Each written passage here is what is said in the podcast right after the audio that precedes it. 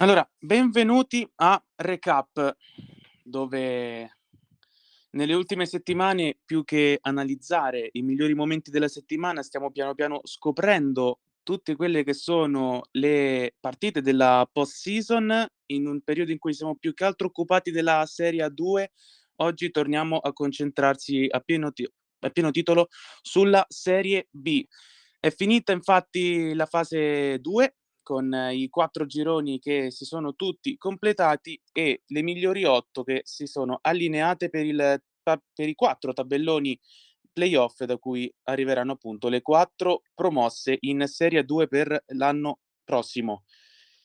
Cominciamo quindi presentando quella che sarà la sfida che sabato avrà la prima palla 2, quella tra la Luis Basket e la Trama Rossa Vicenza partiamo con la squadra romana. Abbiamo un ospite che è già venuto da noi in due occasioni e quindi bentornato a Michelangelo Schiano di Cola. Michelangelo, buonasera. Buonasera Lorenzo, buonasera a tutti gli ascoltatori. Allora, eh, Michelangelo, partiamo da quella che è stata la partita spareggio che si è giocata sabato contro Bisceglie, una partita in cui non venivate da un momento troppo felice, due sconfitte contro Monopoli e Reggio Calabria. Cosa vi ha dato la motivazione giusta per scendere in campo e andarvi a prendere quello che è stato poi un settimo posto, addirittura neanche ottavo? Sì, sapevamo che se avessimo vinto saremmo arrivati settimi per via degli scontri diretti con Sant'Antimo. No? Sant'Antimo aveva già finito di giocare, quindi ottavi sicuramente non saremmo arrivati. Insomma. Eh, qual è stata la spinta? La voglia di arrivare ai playoff eh, contro tutti e contro tutto quello che ci era capitato negli ultimi tre mesi, perché sappiamo bene, noi siamo stati 40 giorni fermi per via del Covid, con 10 ragazzi su 16 eh, positivi. E dopodiché, quando abbiamo iniziato a giocare, abbiamo, fatto, abbiamo avuto un ritmo da NBA sostanzialmente. Abbiamo giocato ogni tre giorni, abbiamo fatto 10 partite eh, in un mese. E quindi le, è capitato un po' il contrario di quello che avevamo preventivato, perché noi pensavamo di partire con le sconfitte e poi di recuperare e vincere le ultime, mm. invece è stato esattamente il contrario. Abbiamo vinto le prime tre due anche supplementari, che ci hanno dato poi la spinta giusta, diciamo, alla classifica, perché poi invece le ultime abbiamo giocato male, sia con Monopoli sia a Reggio, eh, partite sulla carta eh, da vincere, eh, eravamo stanchi, molto stanchi tra l'altro sono state anche trasferte lunghe, quindi sostanzialmente noi facciamo due allenamenti a settimana e quattro giorni di viaggio. E, e quindi noi siamo arrivati stanchi, l'abbiamo perse malamente, invece fortunatamente eh, la chiave secondo me nell'ultima partita con Bisceglie molto semplicemente è stato il riposo che abbiamo avuto, perché è stata la prima partita dopo un mese che abbiamo giocato dopo una settimana. Quindi abbiamo giocato la domenica a Reggio e poi il sabato finalmente contro Bisceglie dopo una settimana di riposo i ragazzi hanno fatto tre giorni di riposo assoluto, ci siamo allenati due volte, abbiamo giocato, eravamo più riposati e soprattutto abbiamo anche recuperato un po' tutta la squadra, perché contro Bisceglie finalmente abbiamo giocato un po' a ranghi completi, abbiamo fatto una buona partita e la voglia di arrivare ai playoff che per noi, cioè per come la nostra squadra e il nostro sistema, arrivare ai playoff è quasi come la vittoria del campionato, quindi eravamo davvero molto motivati e, e ci è andata bene. Beh, sì, una partita poi che avete vinto soprattutto nei due quarti intermedi, con eh, il parziale soprattutto nel secondo quarto di 20 punti a 12. Eh, una delle chiavi, hai detto giustamente tu, è stato appunto il fatto di aver potuto godere di un po' più di riposo rispetto a, mm, al ritmo che avevate poco prima del, della partita. Invece sul campo qual è stata la chiave che vi ha permesso di prevalere su, su Bisceglie? Guarda, secondo me le solite nostre chiavi, cioè l'intensità di gioco, giocare tutti insieme, eh, noi abbiamo sicuramente in qualche elemento dei punti di riferimento, eh, vedi Infante, vedi Pasqualin, eh, però sostanzialmente il nostro plus è stato sempre giocare insieme, quindi siamo riusciti a farlo, abbiamo un grandissimo contributo nelle ultime partite da Mimmo, quindi quando poi è entrato Mimmo D'Argenzio, il nostro play under, quindi quando sono entrati in partita a ritmo giusto un po' tutti, abbiamo poi fatto il break. Insomma, siamo partiti con quel 5-0, ma più che altro perché non c'entravano i tiri, non perché stessimo giocando male. Poi siamo andati meglio, sono, abbiamo fatto un po' di rotazioni e il secondo, il terzo, il quarto abbiamo dato la, fondo decisivo. Devo dire la verità che mi aspettavo un qualcosina in più da Bisceglie, eh? quindi merito nostro sicuramente, però diciamo Bisceglie che siamo stati abituati ad affrontare negli ultimi anni era una Bisceglie con qualcosina in più forse. E mm. invece loro effettivamente nelle ultime otto, cioè nella seconda fase, hanno vinto una partita su otto e mm. effettivamente un po' si è visto sul campo. Eh, però noi abbiamo fatto una, secondo me la migliore partita nel, nella seconda fase che abbiamo fatto insieme a quella di Sant'Antimo. Però Sant'Antimo abbiamo vinta più sul, sul, sul, sul, sull'essere in partita in maniera intensa, ma dal punto di vista tecnico non abbiamo fatto una buona partita. Invece contro Bisceglie abbiamo giocato anche bene. Beh, meno male che è arrivata proprio nel momento decisivo, quella, la miglior partita della, della seconda fase. Sì, ma, assolutamente sì, ma ripeto, come dicevi anche tu, il riposo secondo me è stato la chiave principale. Noi abbiamo bisogno di riposare. Fortunatamente ora la, la serie con Vicenza, anche lei inizia dopo una settimana e, e il ritmo per chi andrà avanti, eh, speriamo noi ovviamente, ma sicuramente non partiamo uniformi del pronostico, però perché andrà avanti il ritmo è serratissimo, le date della semifinale e della finale sono per un giorno sì, un giorno no. E quindi vedremo, insomma. Ecco, ora che si è, si è, chiusa anche la seconda fase, volevo chiederti anche un giudizio su, su, come la Lega ha deciso di dividere quest'anno il campionato di Serie B in prima e seconda fase. È stato secondo te giusto? Preferivi il format dell'anno scorso tutte insieme? Guarda, questa è una domanda davvero da 70 milioni di dollari perché entriamo nel, nel campo del, delle scelte che sono state fatte causa la pandemia. Uh, se, se, ci atteniamo strettamente alla formula, secondo me è andata anche bene, perché posto che non c'era lo spazio per fare tutte le partite come una stagione regolare, e quella di fare la fase orologio in seconda fase, secondo me è stata una scelta poi positiva, almeno c'è stata la possibilità di incontrare un po' tutte le squadre.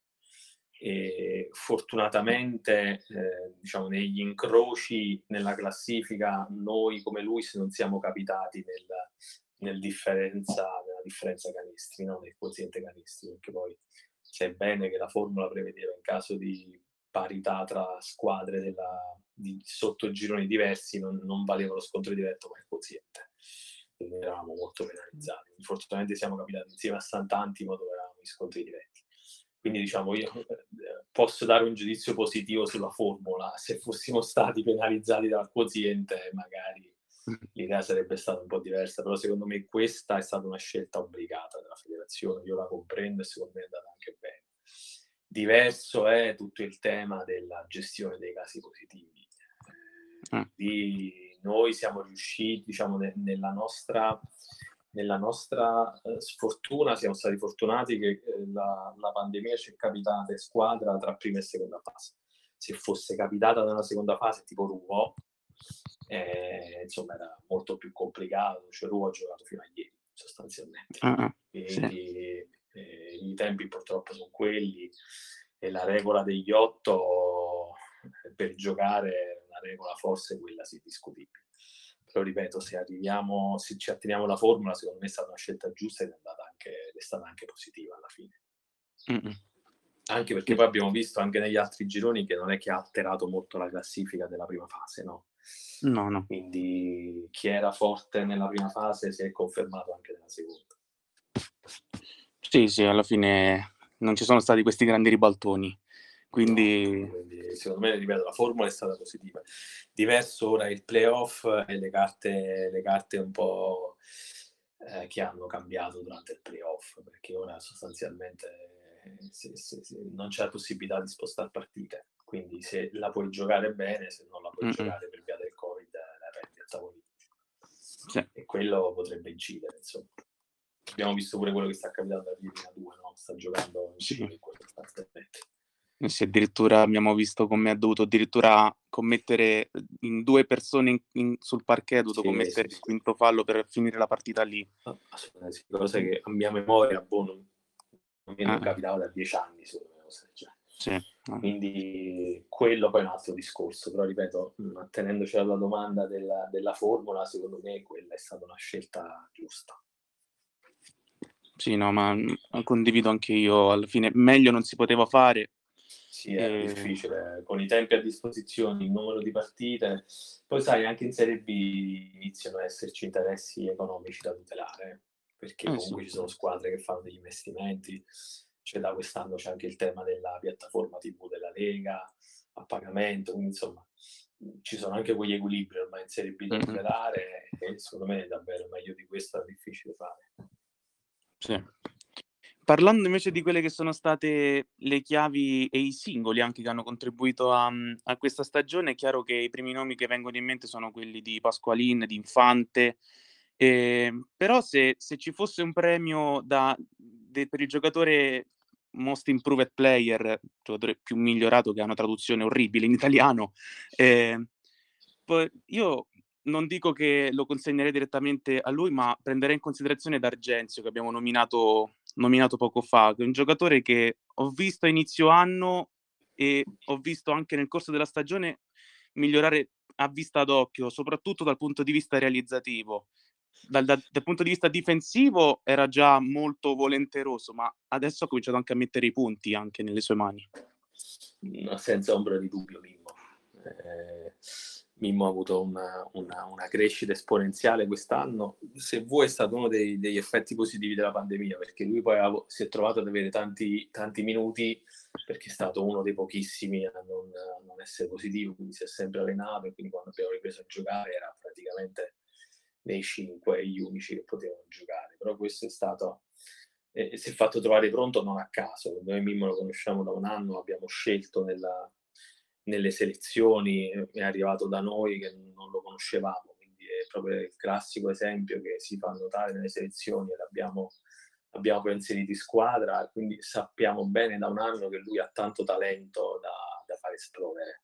Fortunatamente ora è uscito, è, è maturato tantissimo e come dicevi tu, oltre a garantire quella parte di, di sprint, di velocità, di penetra e scarica, ha anche aggiunto maturità nella gestione del gioco e punti nelle mani. Quindi, eh, quando entra lui, l'abbiamo visto anche sabato contro Bisceglie, cambia il ritmo, eh, la difesa deve pensare alle sue caratteristiche, si crea gioco per gli altri e, ed è un elemento ormai è diventato un elemento molto importante considerando poi che è anche molto giovane, quindi anche un buon investimento. Eh sì, è stato soprattutto il periodo di, di gennaio in cui Pasqualini non era a disposizione, che è arrivato addirittura a giocare quasi 35 minuti a partita ad Argenzio, eppure è sempre stato in campo, sempre con un'intensità veramente fuori dal comune. Sì, ma lui ha la, eh, il classico scugnizzo napoletano, io di Caserta, io sono della provincia di Napoli, quindi lo posso dire con affetto, ecco. È il classico scugnizzo che ha la faccia tosta, la faccia giusta in campo, non ha paura di nulla, difende anche in post basso se su qualche cambio si trova a difendere uno di due metri, eh, mm. c'ha sempre quella, quella, quella, forza e quella tenacia che, che, gli fa affrontare qualsiasi situazione in campo. Quindi lui deve solamente ora continuare a maturare, perché quegli errori mm. che fa li fa proprio per, per, inesperienza e per la voglia di dare sempre il massimo, no? Quindi deve imparare mm. un po' più a gestirsi da questo punto di vista, ma secondo me per la categoria un giocatore è un bel giocatore.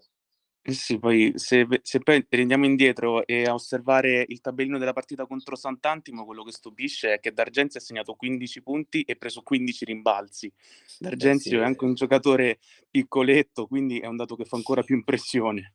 È quello che ti dicevo, lui in campo ha quella faccia giusta per, per esserci sempre, poi lui ha, lui ha fame del pallone e ci pensa già dalla fase di rimbalzo, quindi Mm-mm. se c'è da andarselo a prendere con i rimbalzi, solo a prendere. Lui è davvero è un giocatore importante proprio come mentalità, quindi non molla mai, e ha quel fiuto giusto, appena ha il pallone attacca il canestro, ora eh, come dicevo prima appunto ha iniziato a inserire nella, nel suo, tra le sue armi anche quella di giocare per gli altri e quindi di, di, di, di, creare il gioco anche per gli altri, cose che Play deve fare.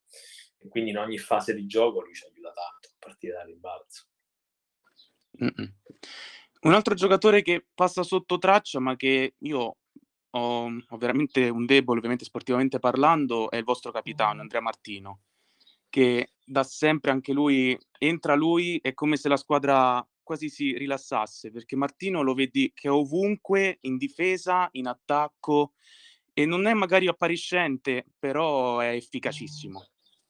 Lui è il classico giocatore di sostanza, per noi fondamentale nelle partite che citavi tu che abbiamo perso, e anche perché lui è stato assente, quindi avuto mm. purtroppo questo grosso infortunio al, al costato, c'è un ematoma importante, non sappiamo nemmeno se giocherà ora con, con Vicenza, sta recuperando e, e per noi un giocatore fondamentale. Andrea eh, al di là della tecnica, ha le stesse caratteristiche diciamo di Mimmo perché è sempre in ogni fase di gioco, in più ha quell'esperienza e, e, anche la parte atletica e fisica perché Andrea fisicamente è un bulldozer, noi lo chiamiamo il gladiatore, sì. che in campo sporca tutti i palloni eh, sotto al canestro devi fermare solo facendo fallo, altrimenti difficilmente lo fermi e, ed è per la categoria giocatore molto importante. Il classico giocatore proprio di sostanza, eh, si fa sentire poco, parla al momento giusto, in campo pensa solamente a fare fatti, ecco, sempre molto educato, corretto, eh, accetta sempre qualsiasi mm. tipo di decisione, appena entra in campo pensa solamente a giocare, questo è un atteggiamento secondo me da esempio e non a caso lui è il capitano della squadra. Mm-mm. Veramente, vi auguro veramente di poterlo recuperare per, per la serie uh, playoff. Ci stiamo sperando per gara 3. Per gara 1 sì, quasi impossibile. Oggi avevo un'ecografia di controllo, quindi nel pomeriggio, vediamo come va. Gara 1 estremamente complicato, lo portiamo comunque a Vicenza, vediamo se riesce gara 2 e speriamo per gara 3. Sì, anche perché è un giocatore che se lo meriterebbe anche di giocarli questi playoff. Sì, vabbè, lui si meriterebbe tutto, al di là di giocarsi playoff, ma poi tra l'altro ci serve secondo me in questa serie anche molto da un punto di vista atletico, mm. perché loro hanno queste ali molto forti atleticamente, hanno i mezzi lunghi che a noi ci possono mettere in difficoltà e Andrea, Andrea per noi è importante anche per questo, perché è il mezzo lungo che ci risolve molte situazioni tattiche. Mm-mm. E quindi appunto parlando della, mhmm, di questa serie playoff, conosci già Vicenza? Hai avuto modo anche di vederla mhmm, quest'anno? Sì, guarda, la, la, stiamo studiando ora ovviamente un po' di più. Avevo visto sua, le sue partite di Supercoppa. Vicenza è una squadra preparata, insomma, è una squadra di alta classifica. Secondo me, come ottimamente allenata dal suo coach, e, ehm, e secondo me eh, siamo molto simili da un punto di vista di impostazione tattica. Eh, perché siamo una squadra che giochiamo in maniera molto simile. Giochiamo di squadra, giriamo la palla, siamo intensi, difendiamo bene. Il sistema di difesa, il sistema difensivo è molto, eh, molto organizzato e, e, puntiamo, e, puntano sempre a correre, sia, sia loro che noi. Dal punto di vista dell'impostazione, noi siamo simili. Loro hanno sicuramente qualcosina in più dal punto di vista tecnico nei, nei, giocatori, noi secondo me abbiamo forse qualcosa in più dal punto di vista proprio di sistema complessivo eh, mm-hmm. eh, nella media totale della, della nostra squadra, eh, però sarà una serie secondo me avvincente. Loro sono sicuramente, partono sicuramente dal foro del pronostico. In, nel vostro roster c'è anche un ex della partita perché Pasqualina ha giocato a, a Vicenza, vi sta dando qualche consiglio, vi sta dicendo qualcosa riguardo la squadra? Sì, e beh, ci sta dando le dritte non solo lui, ma anche eh, perché, scusi, eh, ci sta dando delle dritte, ma anche Sanna, perché Sanna l'anno scorso era allenato dal coach dall'attuale coach di Vicenza. Eh, sì, esatto. Quindi Max anche ci sta aiutando un po' nelle caratteristiche. E, ripeto, al di là dei consigli che ci possono dare, che ci hanno dato, il tema poi è giocarsi la partita. E loro sono una squadra forte, secondo me una delle chiavi sarà la difesa del roll, come al solito, mm-hmm. che noi lo utilizziamo molto con, con, con Pasqualino Infante, loro anche lo utilizzano parecchio. Come noi, anche loro cercano spesso il gioco in post basso, e quindi secondo me queste due saranno un po' le chiavi, le chiavi in difesa. E in attacco abbiamo percentuali molto simili perché sia di realizzazioni sia proprio in termini di distribuzione del tiro da 2 e da 3. Mm-hmm. Quindi è quella dimostrazione proprio che siamo impostati in maniera, eh, in maniera simile. Eh, quindi quando va la palla, la palla giù c'è tanto movimento delle guardie, ci sono molti tiri a campo aperto. Eh, quindi vediamo insomma come vanno, sia in, in, in post basso sia, sia, in difesa sul pick and roll. Un altro aspetto importante sarà proprio lo scontro tra i play, perché il loro dal punto di vista fisico è più, più, ha qualche mezzo in più rispetto a Marco. Mm. E quindi sai, ci porteranno immagino a giocare in post basso come play. Eh, dobbiamo vedere se nei cambi difensivi come ci si comporta, però secondo me queste saranno le chiavi importanti e su questi un po' ci stavano anche eh, eh parlando sia Marco che, che, che Max. Esatto, esatto. Poi eh, ci sono anche, anche là Vicenza molti singoli da tenere d'occhio, uno su tutti, Shaquille Hidalgo. E... Eh quello Anche che dicevo proprio Itaco sì. è nello slot da play dal punto di vista atletico ha qualcosina in più quindi sai quando loro prestano tutto campo e alzano la difesa eh, eh, cioè la, la, la, prima, la prima linea è atleticamente forte mm-hmm. quindi lui è forte, è forte Corrado sotto, ha delle ali delle ali molto preparate, ad secondo me ci può, ci può mettere molto in difficoltà eh, Nicola Bastone, perché soprattutto se non abbiamo Andrea, Andrea Martino, perché sono quei, quei, quei, giocatori atleticamente utilizzabili sia nel 4 moderno, nell'ala forte, eh, e noi lì dal punto di vista atletico qualcosina possiamo cambiare, possiamo pagare, soprattutto nelle rotazioni. Hanno Rafael Cidi che è molto forte, sono una squadra estremamente preparata, quindi eh, noi ce la giocheremo con le nostre armi, siamo assolutamente consapevoli che sono i favoriti. Eh, vediamo come va, insomma, se riuscissimo a strappare una delle due gare, delle prime due gare, e lì e poi gara 3 vediamo che succede. Noi, sai, noi, io spero perlomeno che si crei un po' quella magia che c'è stata due anni fa quando arrivammo al, al tre anni fa, non ricordo bene, quando arrivavamo alla semifinale con Cassino, no? a gara 5, cioè sì. L'ultimo anno di un gruppo, eh, come in quest'anno, cioè noi l'anno prossimo cambieremo molti elementi, quindi siamo al capolinea di molti elementi del gruppo, quindi c'è quell'alchimia e quell'esperienza giusta per, per, per unirsi bene nei playoff e, e cercare di, di, fare lo scambetto il più possibile ragionando partita per partita. Vediamo un po' come andrà. Sì. E poi non ci dimentichiamo comunque del tema Covid, eh, perché Mm-mm. io lo dico da, da, inizio anno, cioè è diventato ormai una variabile come l'arbitraggio, cioè la preparazione atletica, quindi se dovesse poi mm. esserci qualche positività durante la serie, eh, quello può cambiare, può cambiare gli equilibri. Ecco. E, ehm, intanto eh, saluto che vedo collegato Edoardo Ferrio, detto stampa della Trama Rossa Vicenza, che, a cui dopo daremo la parola per, nella seconda parte di recap. Approfittando anche del, della sua presenza e del fatto che ci sta ascoltando, vuole lanciare un messaggio, ovviamente sportivamente parlando, per, anche per farvi un po' conoscere per cosa, perché, vi, no. perché vi devono temere? Perché vi devono temere? Ma, allora, dal punto di vista sportivo ci devono tenere perché siamo, secondo me, una classica mina vagante.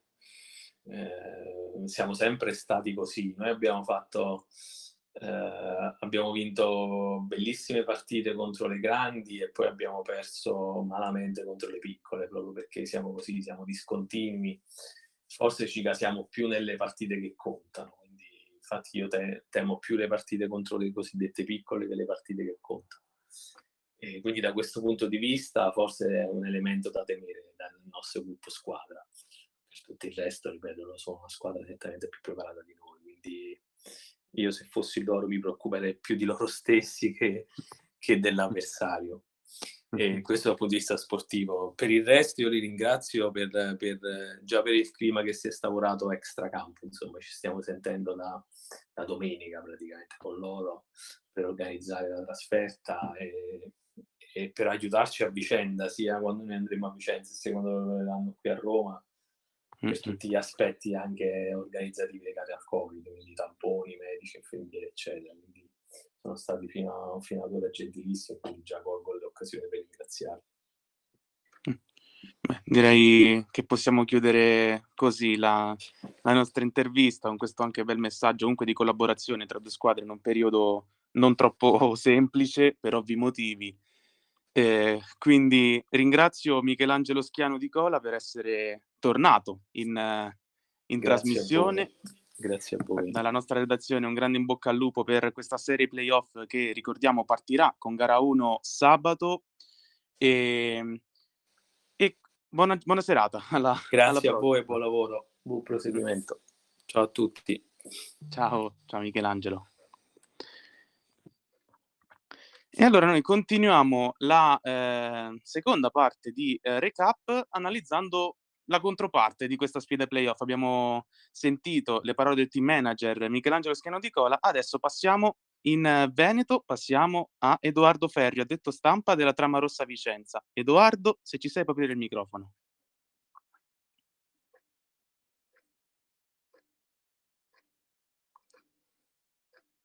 Eh, devi, devi, premere il... Ecco. Eccolo qua, eccolo qua. Ciao. Ciao, Ciao Edoardo. Prima, ciao, prima volta che uso Telegram eh, per, per, per, registrare qualcosa, quindi scusate, dovevo un attimo no, prendere confidenza. Nessun problema, nessun problema. Allora, Edoardo, ehm, hai, vist- hai, sentito l'ultima parte del, del, dell'intervista con Michelangelo Schiano? Ehm, di conseguenza, come, vi prepara- come siete preparati per questa sfida playoff? Venite dalla, dalla, dalla sconfitta contro Fabriano, che ha chiuso prima nel vostro girone. Che serie vi aspettate? Allora, guarda, io ti dico, intanto eh, saluto tutti i presenti. Eh, guarda, ti dico, intanto prima di tutto eh, c'è comunque grande, c'è grande fiducia, diciamo, nell'ambiente, non lo posso negare, perché insomma siamo partiti come una squadra che doveva lottare per salvarsi, diciamo, più che salvarsi, evitare i play-out e magari ottenere uno degli ultimi posti per andare ai play-off, poi questa stagione un po' particolare, unita a una grandissima preparazione tattica da parte di coach Cesare Ciocca, che secondo me è il vero uomo in più di questa squadra, e ci hanno portato molto più in alto di quello che avremmo pensato. Si sapeva già in agosto che la squadra era buona, questo comunque è innegabile, però comunque arrivare secondi con anche lo scontro diretto con Fabriano, che è una squadra superiore a noi, ma giocarti la possibilità di chiudere primo la regular season era qualcosa che sinceramente non ci siamo mai aspettati. Quindi c'è grande fiducia eh, stanno preparando la partita molto meticolosamente, quindi fanno tanto video, fanno, fanno tanto studio e, e, stanno tanto tanto in palestra i ragazzi in questo periodo. Bene, bene. E ehm, Vicenza, che è una società che è rinata nel 2012 dopo una pausa, chiamiamola così, di, di 12 anni, eh, come è vissuto il basket nella, nella vostra città e che, che atmosfera si respira intorno alla squadra?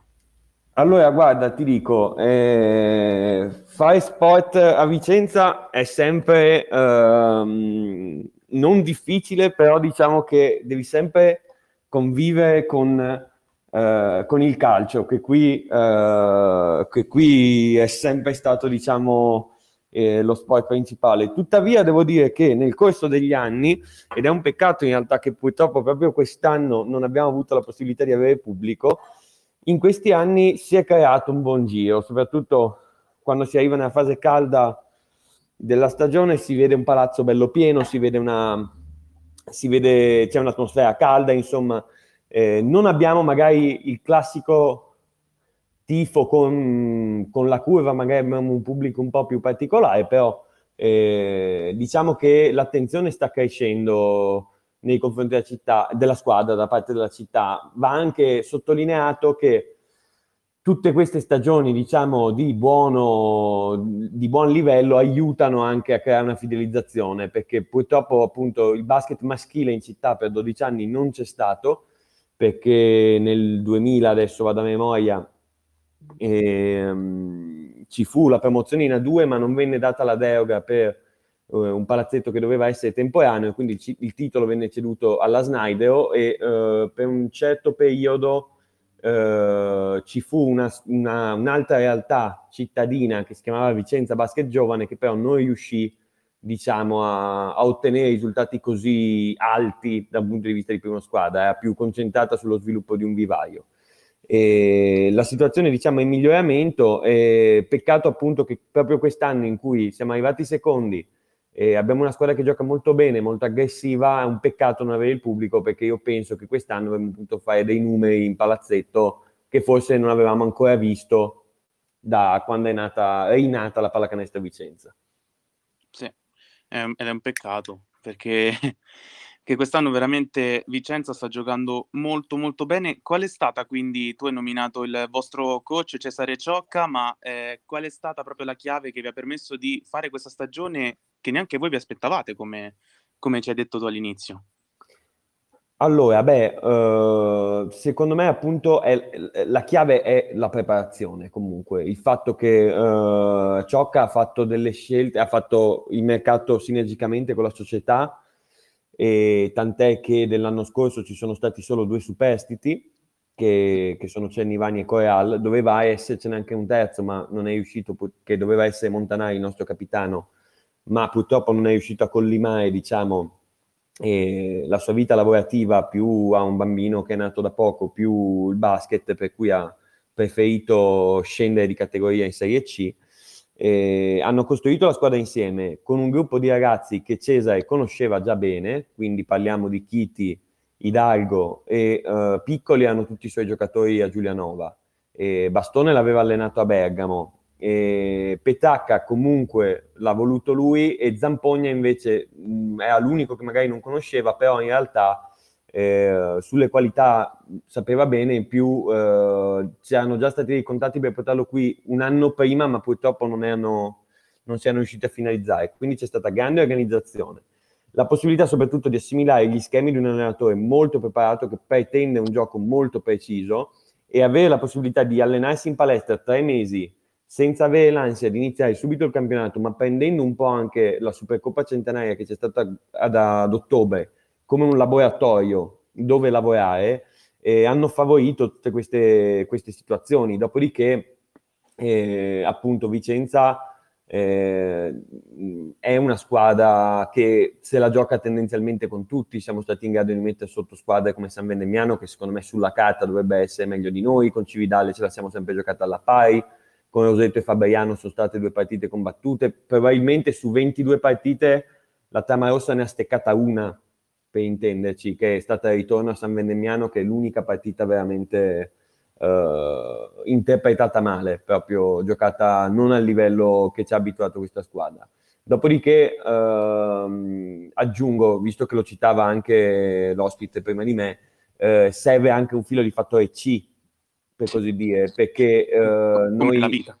Eh, come nella vita, però noi eh, col Covid siamo stati anche... I ragazzi sono stati molto bravi perché non si sono dati a particolari follie, non sono stati molto attenti, molto cauti nelle loro azioni fuori, fuori casa, anzi praticamente, devo dire la verità, praticamente fanno casa, campo, campo, casa, casa, campo, campo, casa, praticamente e, e quindi il fatto di non avere eh, praticamente mai delle situazioni che eh, decimassero la squadra, l'unico infortunio che abbiamo avuto ce l'ha avuto, beh, eh, Sciacca ha perso un paio di partite per un problema al ginocchio e eh, Zampogna che si è rotto il legamento del pollice è stato fuori due mesi, questo ha aiutato comunque anche a creare una continuità non solo di risultati ma anche di presenza in campo e tutti i ragazzi si sono presi le loro responsabilità nel corso della stagione.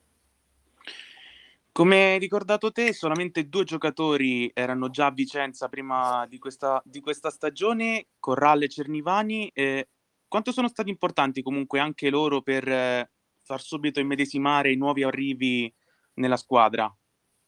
E beh, Diego ormai è qua, questo se non mi sbaglio è il quarto anno, per cui è vero, lui è un vero e proprio totem non solo per la squadra ma proprio per la categoria, perché sinceramente adesso l'età, l'anagrafe ovviamente lo limita un pochino perché non può più fare le stesse cose che faceva 6, 7, 5 anni fa, però un giocatore che per la categoria è effettivamente ancora un top player, è, è quasi un lusso perché parliamo di un giocatore che è stato stabilmente in doppia cifra, anche in doppia doppia di media per, per periodi degli anni passati e soprattutto in realtà devo dire che il passare al ruolo di capitano l'ha anche molto responsabilizzato, l'ha fatto molto di più eh, rendersi conto della responsabilità, soprattutto è entrato molto in sinergia con ciò che ha ripreso degli aspetti del suo gioco che aveva un po' trascurato, era diventato un centro quasi più moderno che faceva molto più pick and pop, adesso invece è tornato a rollare, è tornato ad attaccare il ferro e quando attacca il ferro comunque è un giocatore sempre molto pericoloso.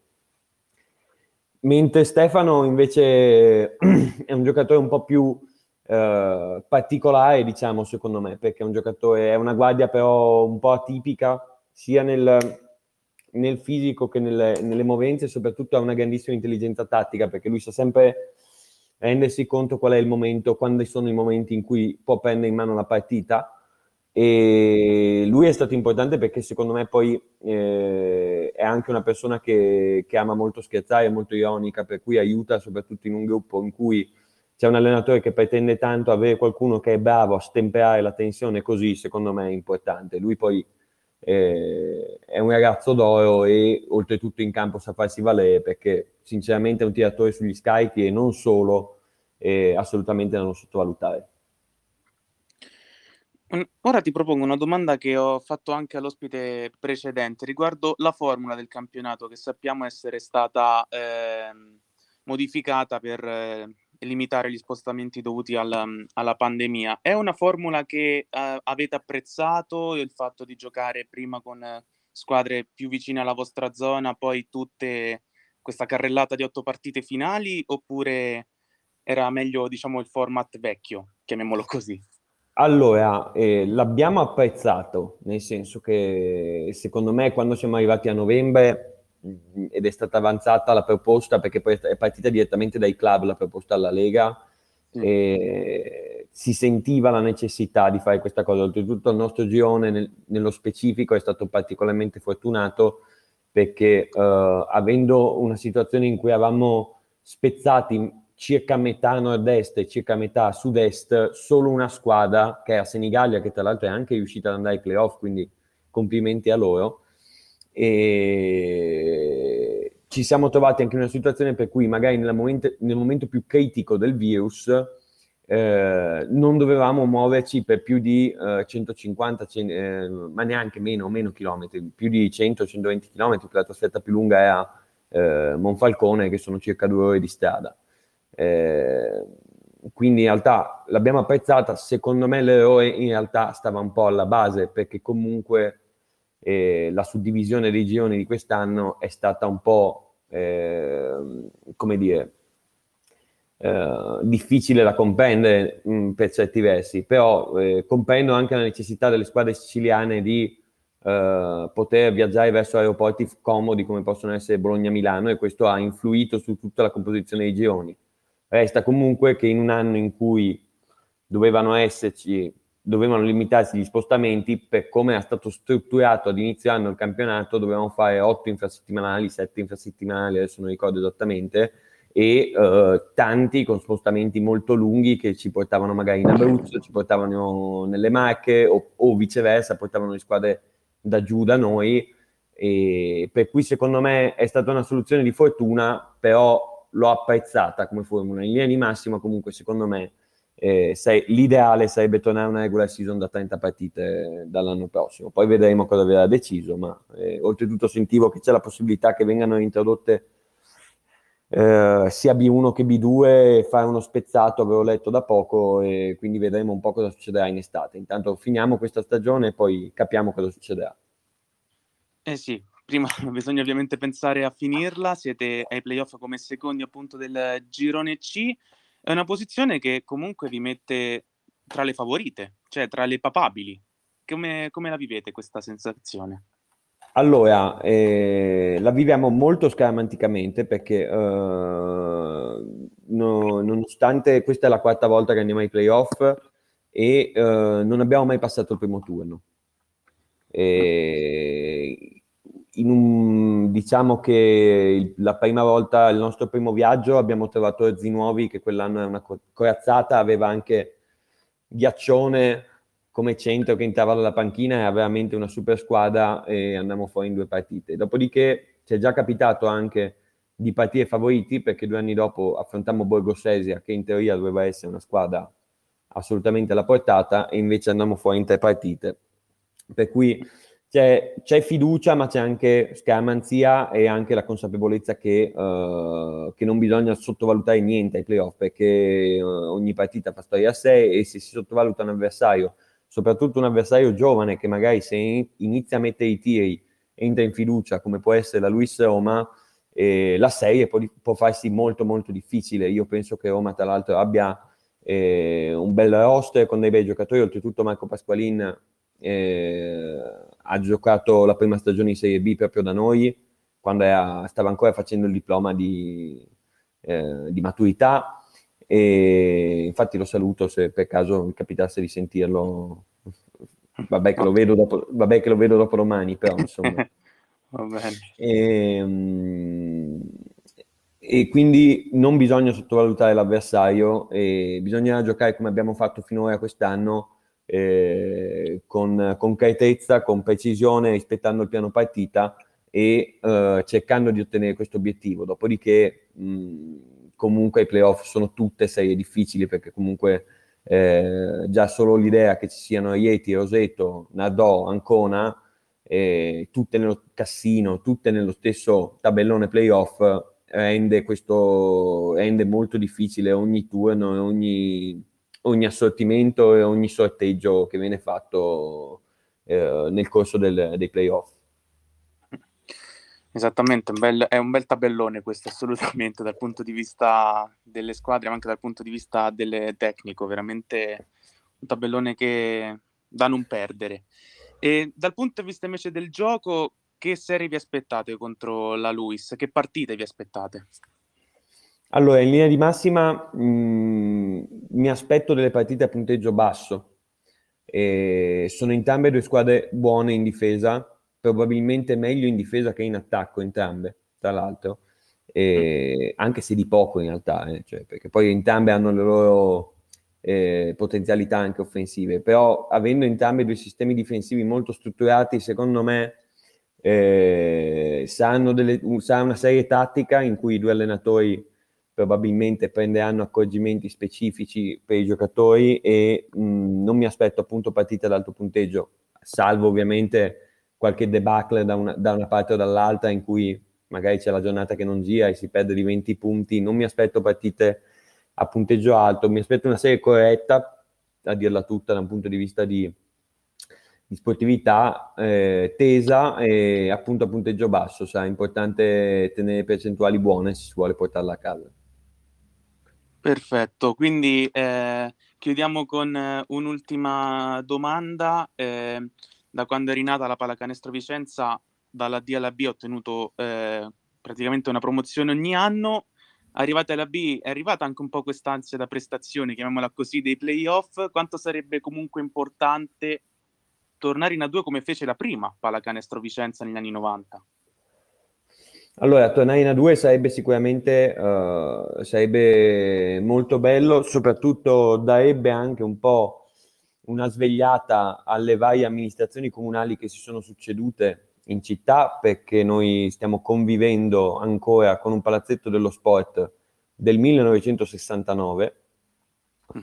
in cui suonavano i Black Sabbath per farvi capire quanto vecchio è, perché uh, vennero nel tour di Paranoid, per cui eh, eh, eh, conviviamo con questo palazzo che purtroppo inizia a diventare veramente obsoleto se si vuole cercare a un certo punto di fare un salto di qualità e di risultati come andare in A2. Ora mo- si è un po' modificata la situazione rispetto agli anni 90 perché negli anni 90 consentivano meno deroghe perché c'era molta più affluenza di pubblico in generale nella pallacanestro e c'hanno molte più tifoserie, diciamo, tra virgolette, preoccupanti.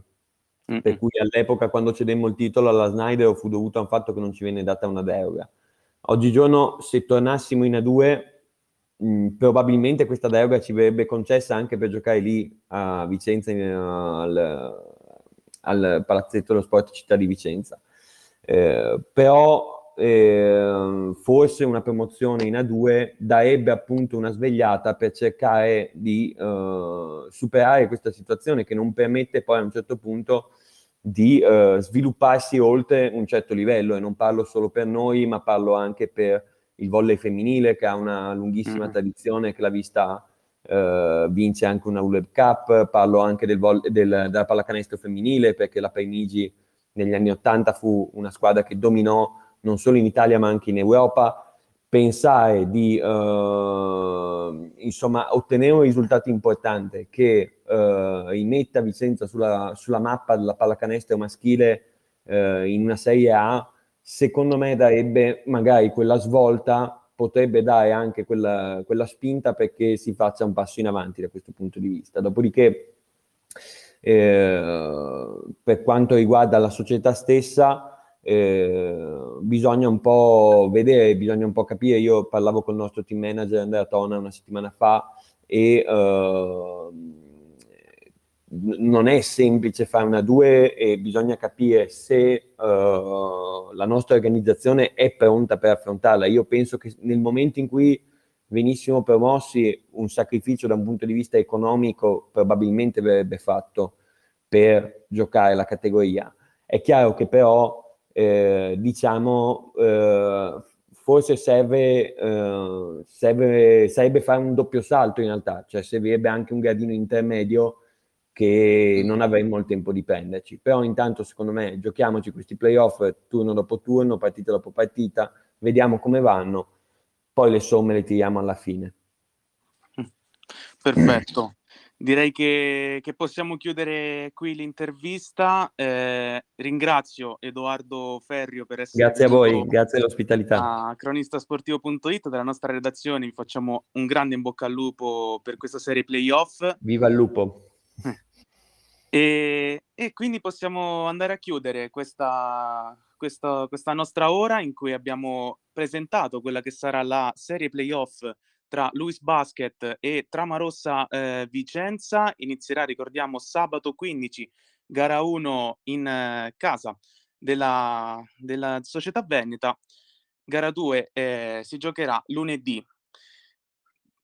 Prima di eh, lasciare vi ricordiamo eh, quello che è stato il palinsesto di giornata alle 14. Davide Fidanza nel suo spazio club ci ha portato a conoscere meglio eh, la cestistica Civitavecchia attraverso le parole del suo presidente Giuseppe Rizzitiello e del suo ehm, eh, de, DS Maurizio Campogiani. Poi alle 16 Cristiano Simeti nel Talent Scout ci ha portato a conoscere Nicola Nonkovic della NPC Rieti e Alessio Leonetti dell'Eurobasket Roma.